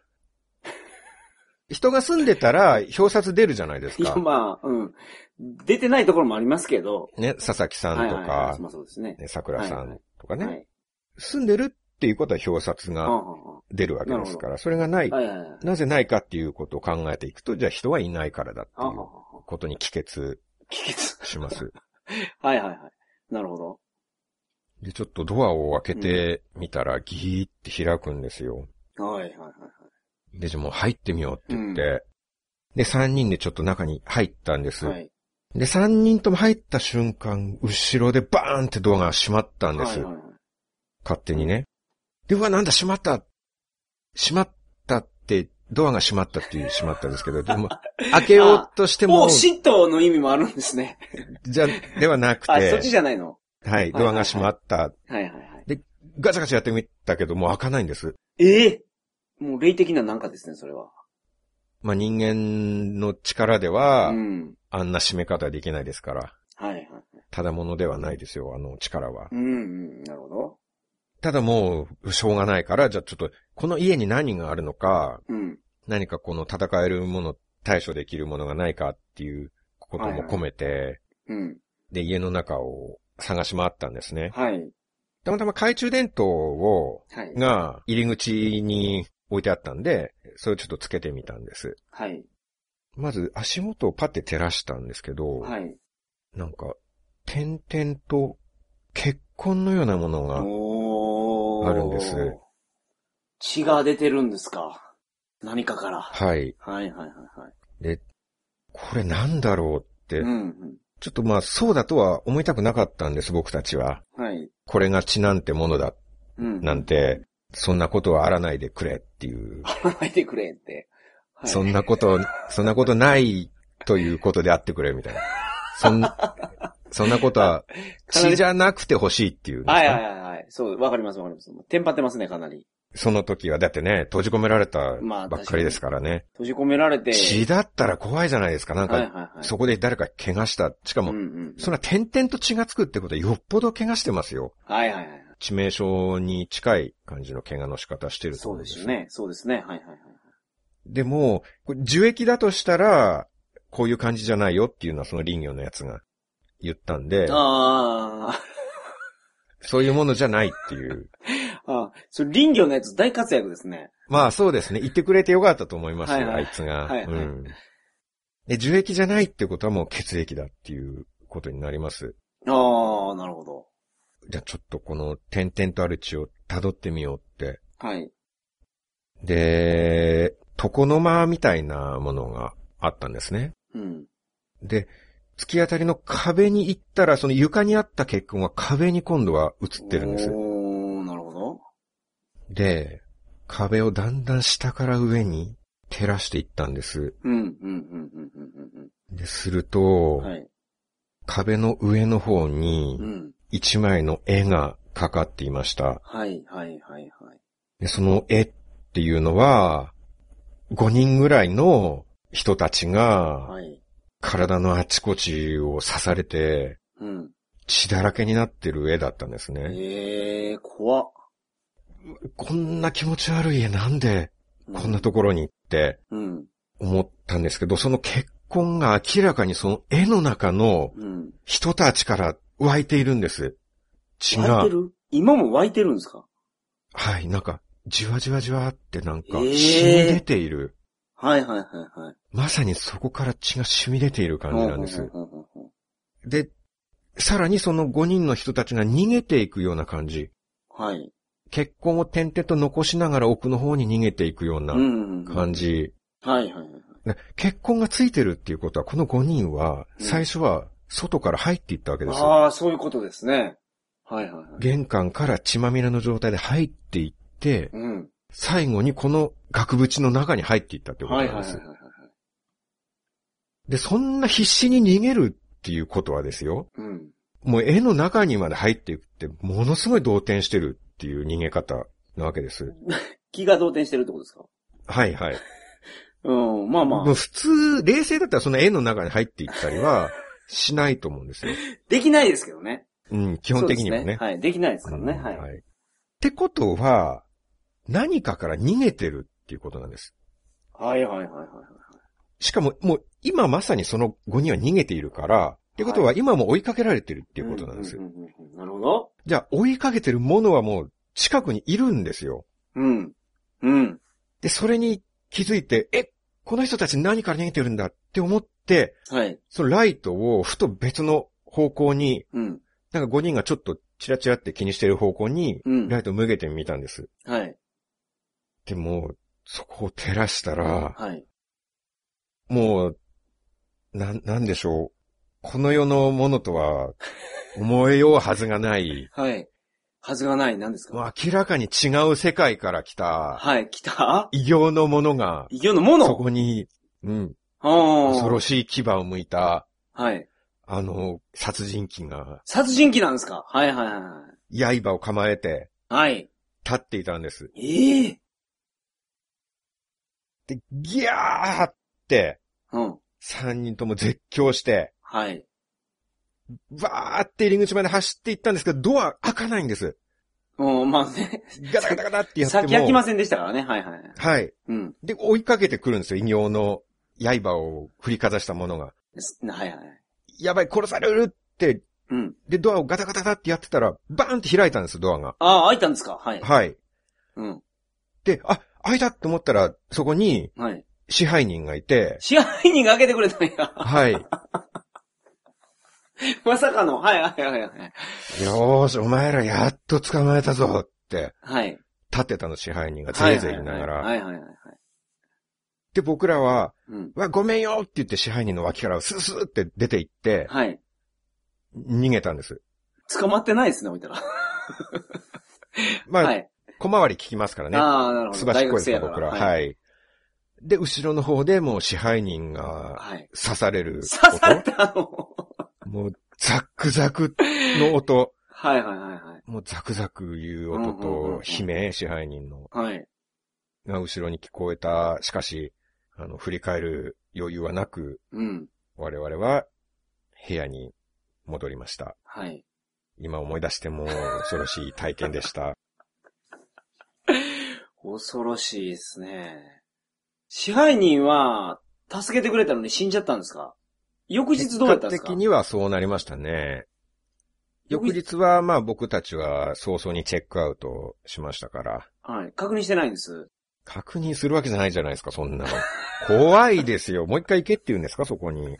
いやあんな恐ろしいいやことがあった場所に。いや、まあまあそうやけど、いや、そこに行かなくても、そのフロントで、支配人さん、昨日大丈夫でしたって、聞かないですかうーん。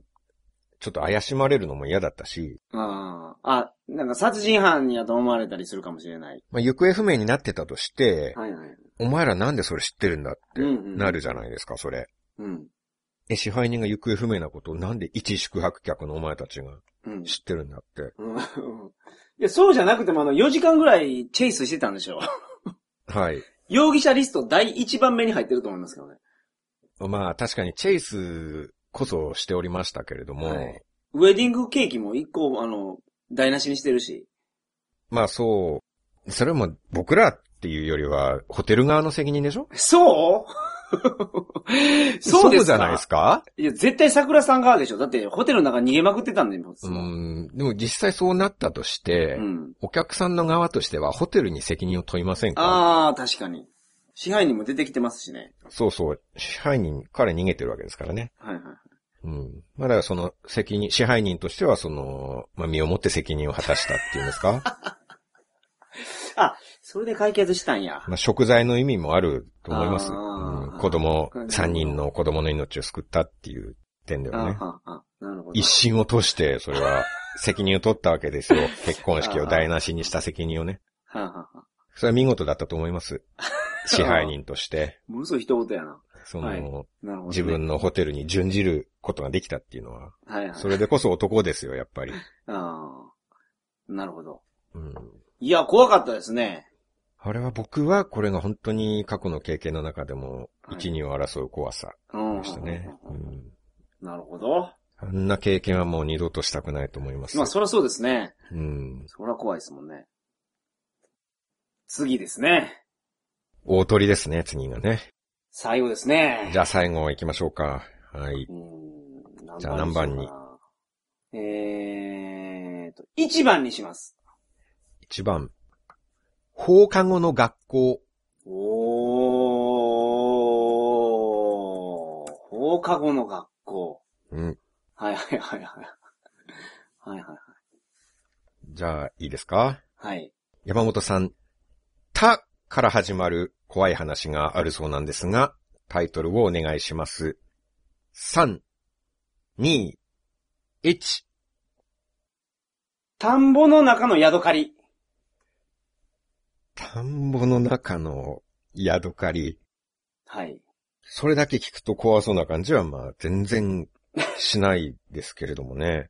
しないですかまあ、これだけではね。あ宿刈りって海にいるんですよ。海に。ほんまは。あ、なるほどね。まあ、確かに田んぼにはあんまりいないんでいすないよで。すね。あうん、のじゃあ、ちょっと詳しくはいはいお願いします。宿刈りってその、体が大きくなるに従って、宿を変えるんですね。はいはいはいはい。あの、背中に背負ってるうん。貝を変えるんですよ。うんうん。大きくしていくっていうことですね。そうそうそうそう。田んぼには、あのー殻が、貝がないと思うじゃないですか。あれって、殻って何なんでしたっけ貝です。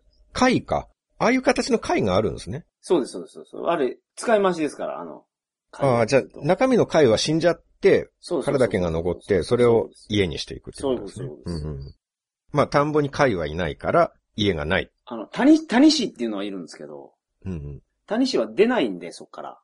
居座り続ける感じなんで。そこから出ない。殻からね。殻から出ない。宿刈りは出るんですよ。はいはいはいはあいの。谷氏は一生同じものを背負うっていうことですそうねいう、。そういうことですよ。それごと大きくなっていきますはかい田んぼにはまあ谷氏はどこにいるんでしたっけら。田んぼ。海に、田んぼにいます。あ、谷氏は田んぼにいるけど、はい。谷氏の殻は、宿刈りはつけれないっていうことですそうね。なんですよ。はい。そう。だからこんな、階段なのにこんな宿刈りと谷氏の違いの話とかする階段ってあんまないですけどね。 はい。だから、宿刈りは、基本的に田んぼには入れないはずなんですよ。うん。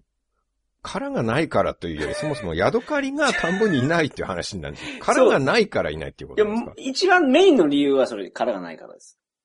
その次の理由は、あその、うなんたですね淡水と海水の違いがあるからっていうのもあるんですけど。その優先順位なんか違う気がするんですけど。そう淡水海水が結構死活問題な気がするんですけど ね。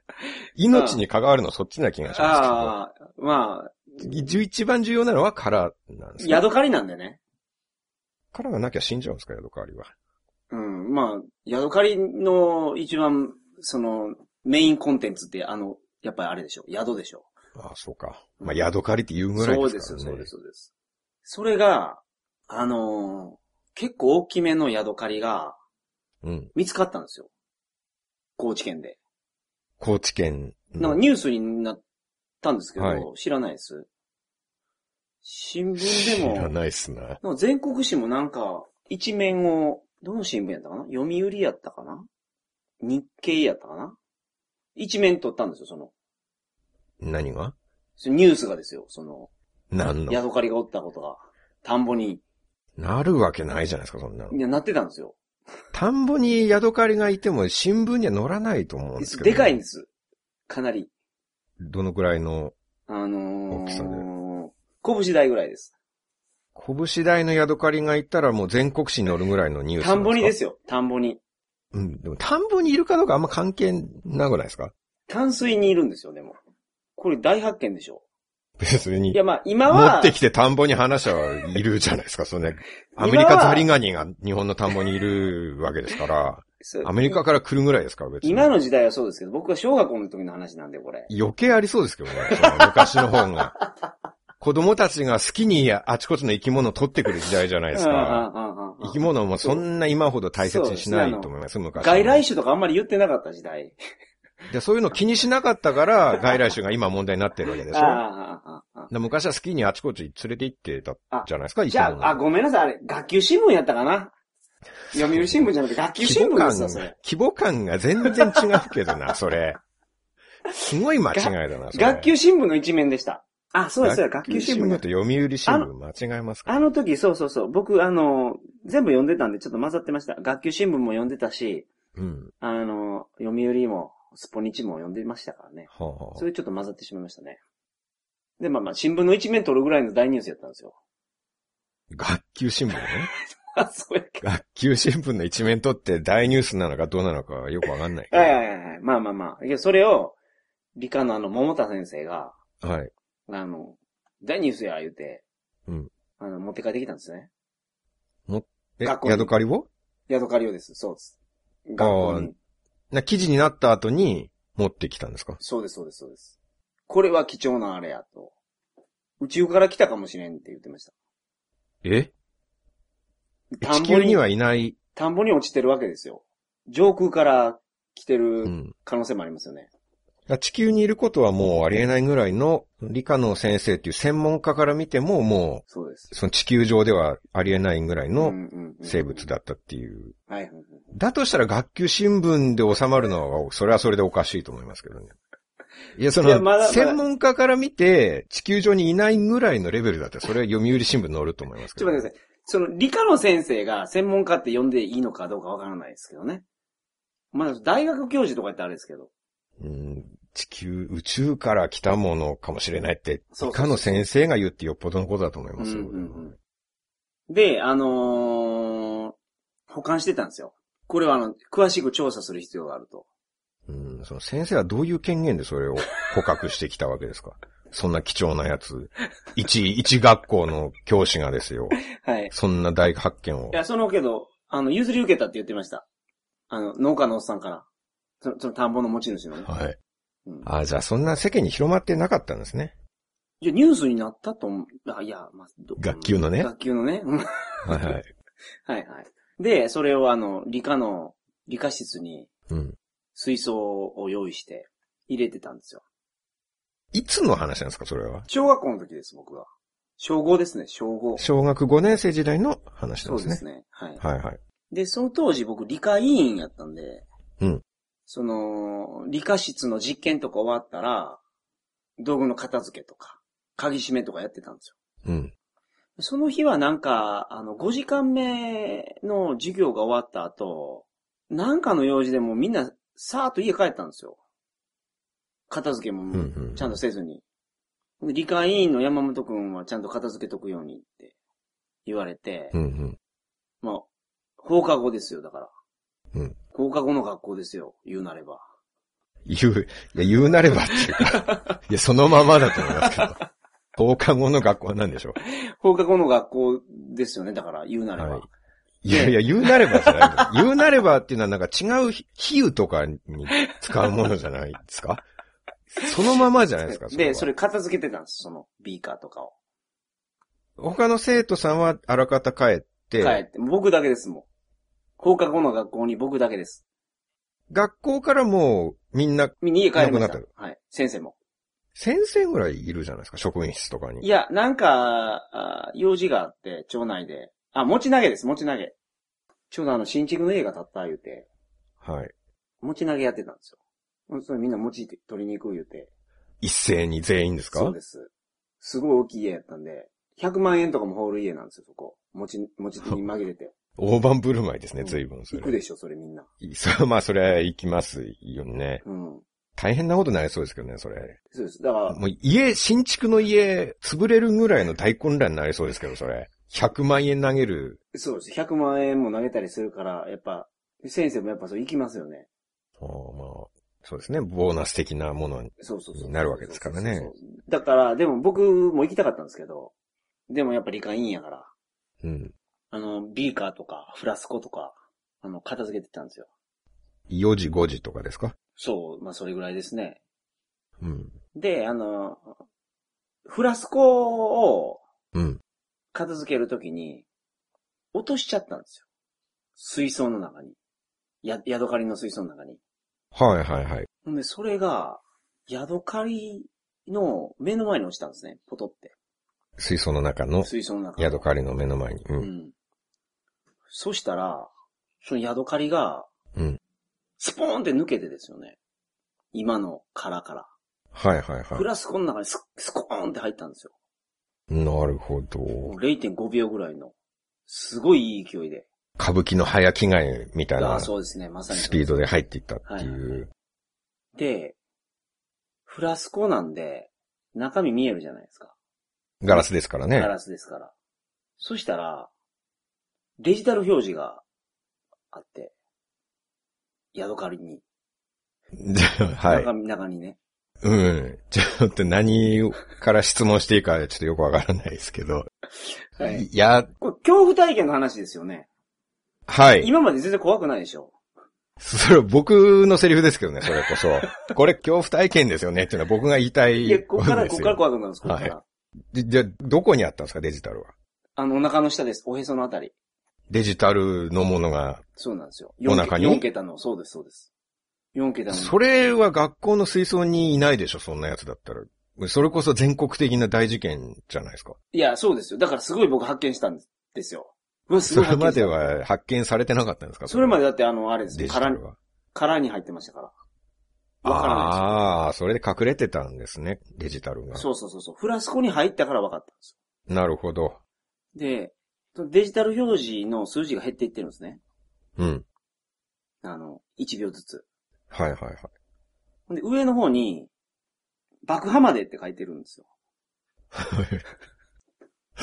あ、あえっと、にな、日本語でそうです。あの、いや、英語表記もありましたね。中国語表記もありました。いろんな言語でそうですね。日本語のところだけ僕読みましたけど、小学生の。はい。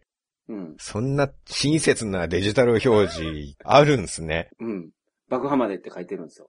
あとほんで3分ぐらい、もう3分切ってるぐらいですよ。うん。見たら。はいはいはい。爆弾やないかってなったんですよ。うん。これ。で、先生、桃田先生は確か宇宙から来たとか言ってたんで、うん。爆発の規模も、大変な爆発が起こるかもしれないですね。そうそうそうそうそう。だからあれ、ヤドカリかと思う、今になって思うと、ヤドカリじゃなくて、エイリアンやったと思うんですよ、あれ。宇宙人やったと思うんですよ。う。うん。もう自爆テロをやろうとしてたんやなあまあ、それこそプレデターとかね、うん想像しますよね。うんうんうん。あはれもなんかね、ヤドカリみたいな顔の宇宙人だったじゃないですか。いはいはいはい。プレデタああ、ーそのうそ映う画そのうそうね。そうそうそう、そんなん、そんなんです。そんなんで、です最後大爆発しましたかはいはいらね。はいはい。自爆で。で、あのーどうしようかなとうん。思ってたら、あのー、ヤドカリってこれハサミがありますよね。そっか、ヤドカリもハサミがあるんだ。あ、ありますあります。あの、うんうんカニみたいなもんなんで。はい。で、そのハサミの上のところに、右のハサミの上かな赤いケーブルと青いケーブルが出てるんですよ。ハサミの、上に。ハサミの上に、そそうそうそうそうそうそう。ケーブルが。れさすがに先生とか気づいてなきゃおかしくないですかハサミは殻から出てるでしょ最初かあー確かにね。ら。ケーブルは気づくでしょあ、なんかゴミがついてると思ったんじゃないですか、あれ。先生も。そうっすかケーブルなのにケーブル、ケーブル出てましたね。で、まあ、でも、時間はもう、あともう2分30秒ですよ。ば爆破までって書いてるのは。で、これどっちか切れば、収まるなと。うん。爆破が。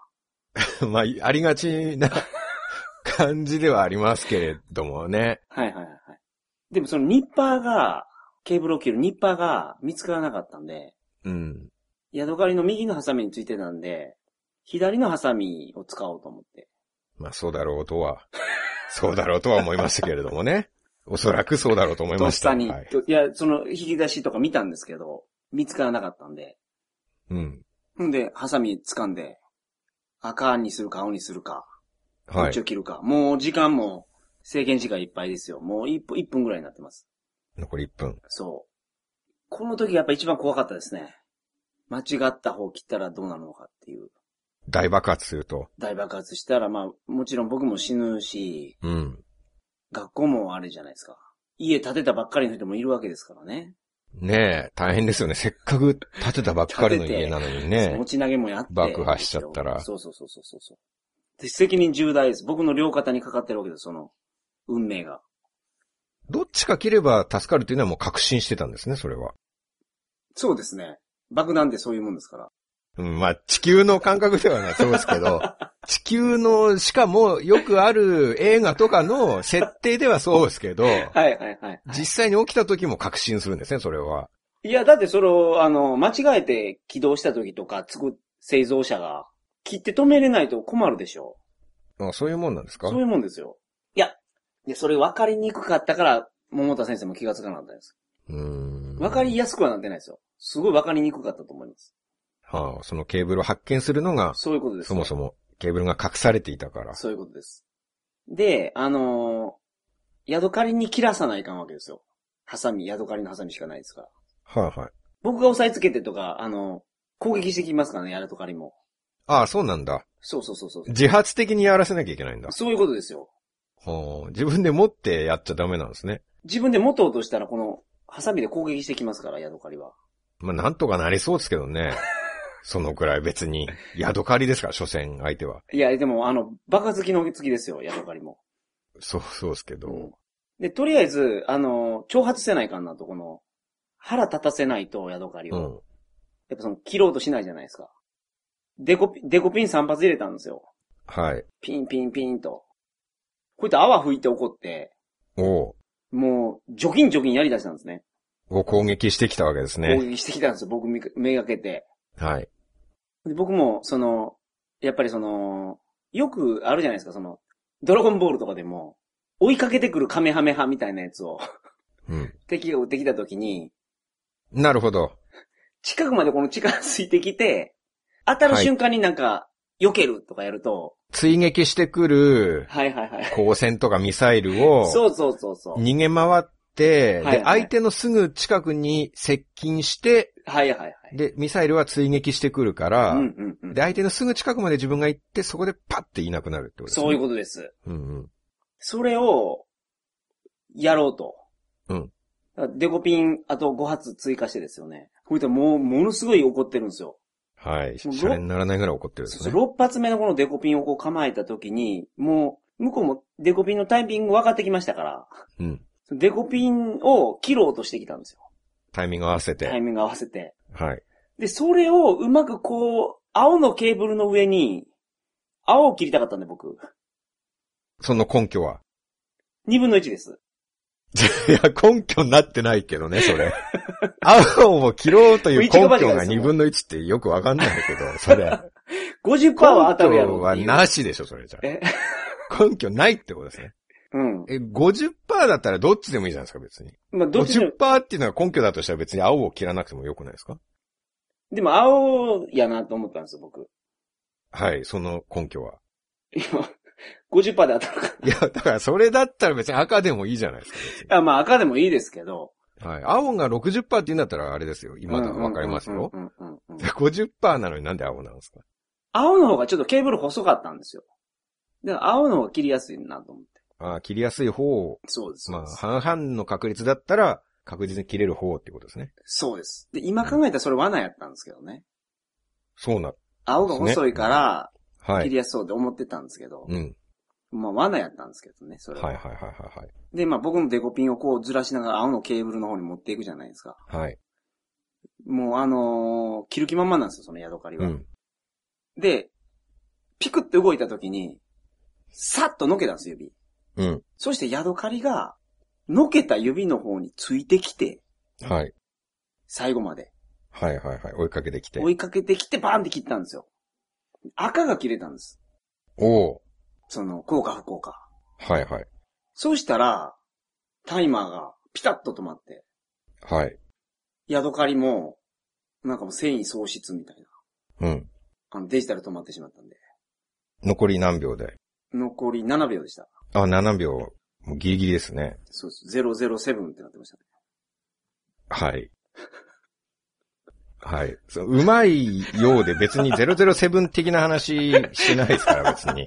別に何かにかけてる感じではないと思うんですけどね。はいはいはい。まあまあまあ、あの、7秒でした、なんかスパイ。イとかがテーマになってたら、それすんごいうまい話になりますけど、何もスパイ的な話じゃないですから ね。あ別にあ。うまくはないですまあ、はいはいはい。で、なってて、うんほんで、あ、よかった。あ、とりあえずよかったわと思って。けど。はい、止まってね。そうです、そうです。ほんで、あの、まだ日も沈んでなかったんで、持ち投げまだ間に合うかもしれんと思ったんですよ、僕。はい。急いで行ったら。うん。ほんで、まあ、あの、片付けはそこそこに飛び出すように出て行ったんですね。でも次の日来たらもう、ヤドカリはいなくなってました。水槽から消えていたと。消えてたんですよ。うん。今、思い出しても、怖い話でしたね。はあははは。そうか。怖いですね。当時そのスマホとかあったら写真絶対撮ってますけどね。YouTube とかに上げてますけうど、ん。怒られなかったですか、それ。何ですか次の日。い片付けしてないからですかや、違い ますよ。ヤドカリがいなくなったからですよ。あ先生が大事に観察用に撮ってたヤドカリでしょ。はい。聞かれました、一応。何があったって言ってはい。でもこれ言っても信じてもらえないじゃないですか、多分。うん。突飛な話ですからね。で、しかも、その、先生も、やっぱりその、片付け、ほったらかしにして持ち投げに行ってたわけですから、うん。ちょ自分も悪かったなっていうのもちょっとあったんじゃないですか、桃田先生も。ああ、そうか、子供に任せてね、一人にね。そうそうそうそうそう。うんで、先生、あの、200万取ってましたからね。持ち投げで。だいぶ成果がありますね で。それでも全然、あの、宿借りはもうええわっていう感じになってました。うん結構軽い感じなんですね。まあ、200万入ったら、それちょっとそっちをどう使おうかみたいな。うんうん。いや、その、先生もやっぱ青いケーブルとか赤いケーブルとか、あとデジタル表示があるとか知ってたら、それもうほんま、なんで逃がしたんやってなると思うんですけど。で、それ言わなかったんで、僕。うん。ただの、あの、宿借りやと思ってるんですよ。先生は。ただのヤドカリとは思ってないでしょま あ、あ、そうです。宇宙から来たぐらいの珍しいやつだと思ってたじゃないですか。そうでした。そうですね。宇宙から来たとそは。んな特殊なやつ、大発見を逃がしたのに。でも、どうですか宇宙から来たかもしれないっていうカニと、うん。 200万やったらどっちが、今やったらどうです桜さん。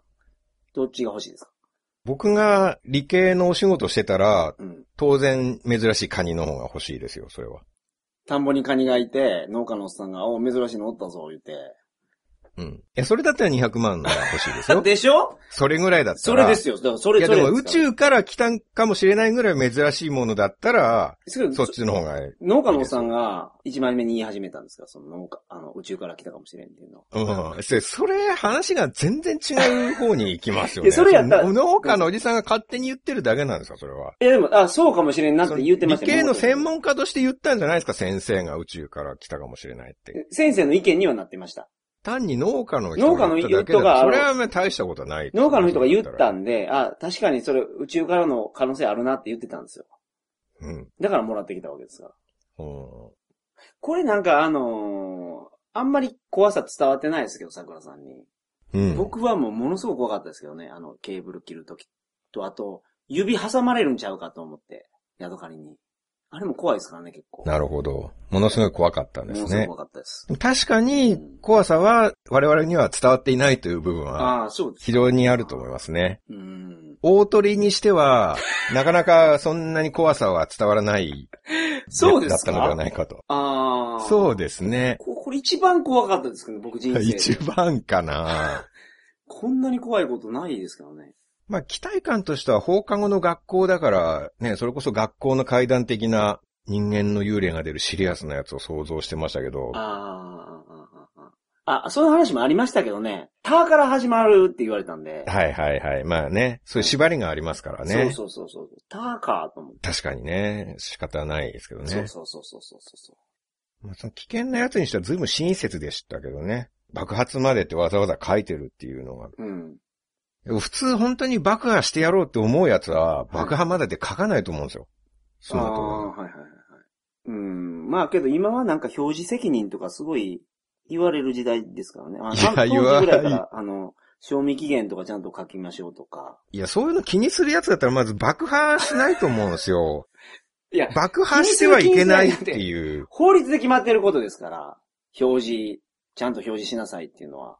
うん。何 ?PL 法とかそんなやつそうか、そんな大変な経験があったわけですね。うん、どうでしたか恐怖体験。2回にわたって。そうですね。うん。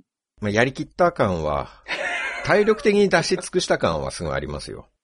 はいはいはいはい。限界を超えてますよ、もなるほど。う。まあ、消耗しますね、やっぱりね。これ は、本当に。はいはいはいはい。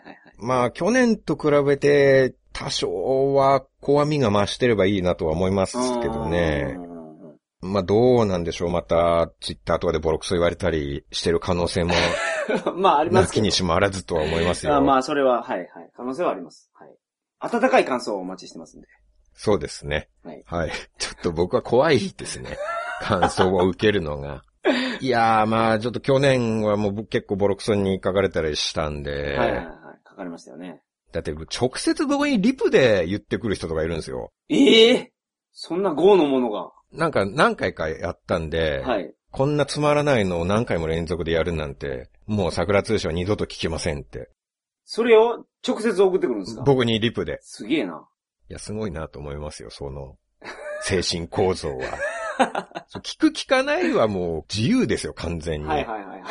いや、つまらないけど聞けよとは絶対言いませんよ。はいはいそれはそうですつねまらないならはいやめるのはご自由ですけど。はい。そう、なんかねう、ん。なんか無料食堂とかに毎日ご飯食べに行ってて、はい。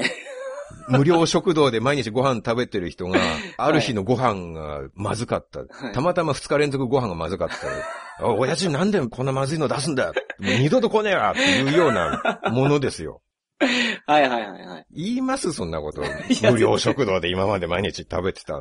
それまでは、 ね、楽しんでくれてたと思うんですよ、そこそこ。はいはいはいはいはいはいはい。美味しいって言ってね。美味しいから多分無料でも食べていただいてたんですから。それがまずいの出したら。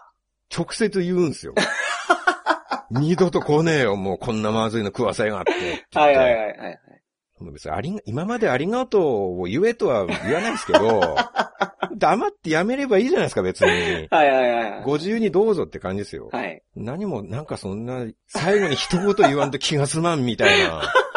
直接つまつまらねえよって言って、二度と聞きませんって言うんですよ。うん。すごくないですか、それ。その例えは素晴らしい例えですね。そう聞くとかなりの異常な方ですようね、んそれって。そうですよ。そう黙って次の日から無料食堂も、ちょっとうん自分には味合わなくなったからやめようってうんうんうん。なればいいじゃないですか、別に。はいね。はい、そうですね。はい。まあ、二度と聞きませんって言ってましたからね。 もう聞いてくれてないとは思います。まあよかったです。そういう人は、そういう人に聞いてほしくないですから。 最後に毒が出ると思いませんでしたけど。まあだからちょっと今回も怖いですけど ね。非常にね。ああ、確かにね。はい。まあ、番組名とか、エゴサーチに引っかからない形で、はい。あの、文句書いていただけれ ば、ありがたいですね。我々の目に触れないところで。はいはいうんは目い。に触れたら、モチベーションがすごい下がりますから ね。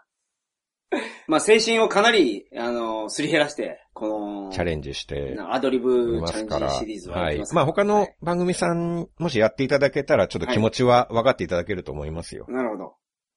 で、まあ、一応、はい。この企画もオープン企画にしますので、はい。まあ、去年もご案内しましたけれども、はい。まあ、何かポッドキャストさんとか、うん。放送とかやられてる方で、まあ、やってみたいという方いらっしゃいましたら、はい。まあ、この企画にチャレンジしていただければと思います。ぜひ他の番組の方々もやってほしいですね、これは。そうですねう。ん。あの、サブテーマっていうのを今回設けたんですけど、はい。まあ別にそれ使っても使わないでもいいんですけど、はい一応公式サイトの方に、うんあの僕が考えた単語とか載せときますので、はい。まあサイトの方来ていただいて、それ持って行っていただいて、使っていただければとはいはいはい。そうですねで、。まあ自由にやっていただければと思います。で、まあ、もし、ツイッターのリプライでお知らせいただければ、僕の方で RT とかしますので。ああー、はいはいはい。そうでですね。まあ、RT したやつは、リスナーさんも、もしよかったら他の番組さんを聞そうです。きに行っていただければね。同じテーマでいろんな人がやると、どういう感じになるかってういう、ん、そうですね。また違いが出ていいかもしれはないいはでいすね。はいはい。まあ、リプちょっと時々気づかない場合があるんで、はい。お知らせいただいたのに RT してないぞっていう場合は、うんなんか DM とかで一応言っていただはけいれはいばはい。そうですね。 RT をしますので。はい。はい。そうですね。ネットラジオをやってない方でも、友達の飲み会の時にやってみるとか。まあ、どこでもできますからはいはねいはい、これはね。そうですね。知ってる人がこれやると面白いと思いますよ、でも。あ、それはありますね。うん。まあ、僕ら自分で聞くのと他人が聞くのと全然あ違うでしょう関係ないとからね思いますからね。はい。僕は、面白いんですよ、これ。うん。聞くと聞。くと、けど、前回よりは全然上手くなってると思いますから。去年よりはね。 去年よりは上手くなってるし、その一つ前のあの、アドリブの、あの、英語の回とか、五七五の回とかは、もう大絶賛ですから、本当に。前回はね。はいはい。その、その。回はね。その回は。はいいはいや、。今回も、大丈夫かな。大丈夫でしょう。自信を持って世に送り出しましょう。ではまた、はい。それでは皆さんまた、再来週。さようなさようならら。良い子のみんな、今日の放送はどうだったみんな今週もいい子で頑張ろうね。それじゃあ来週まで、まったねー提供は鳥かご放送でした。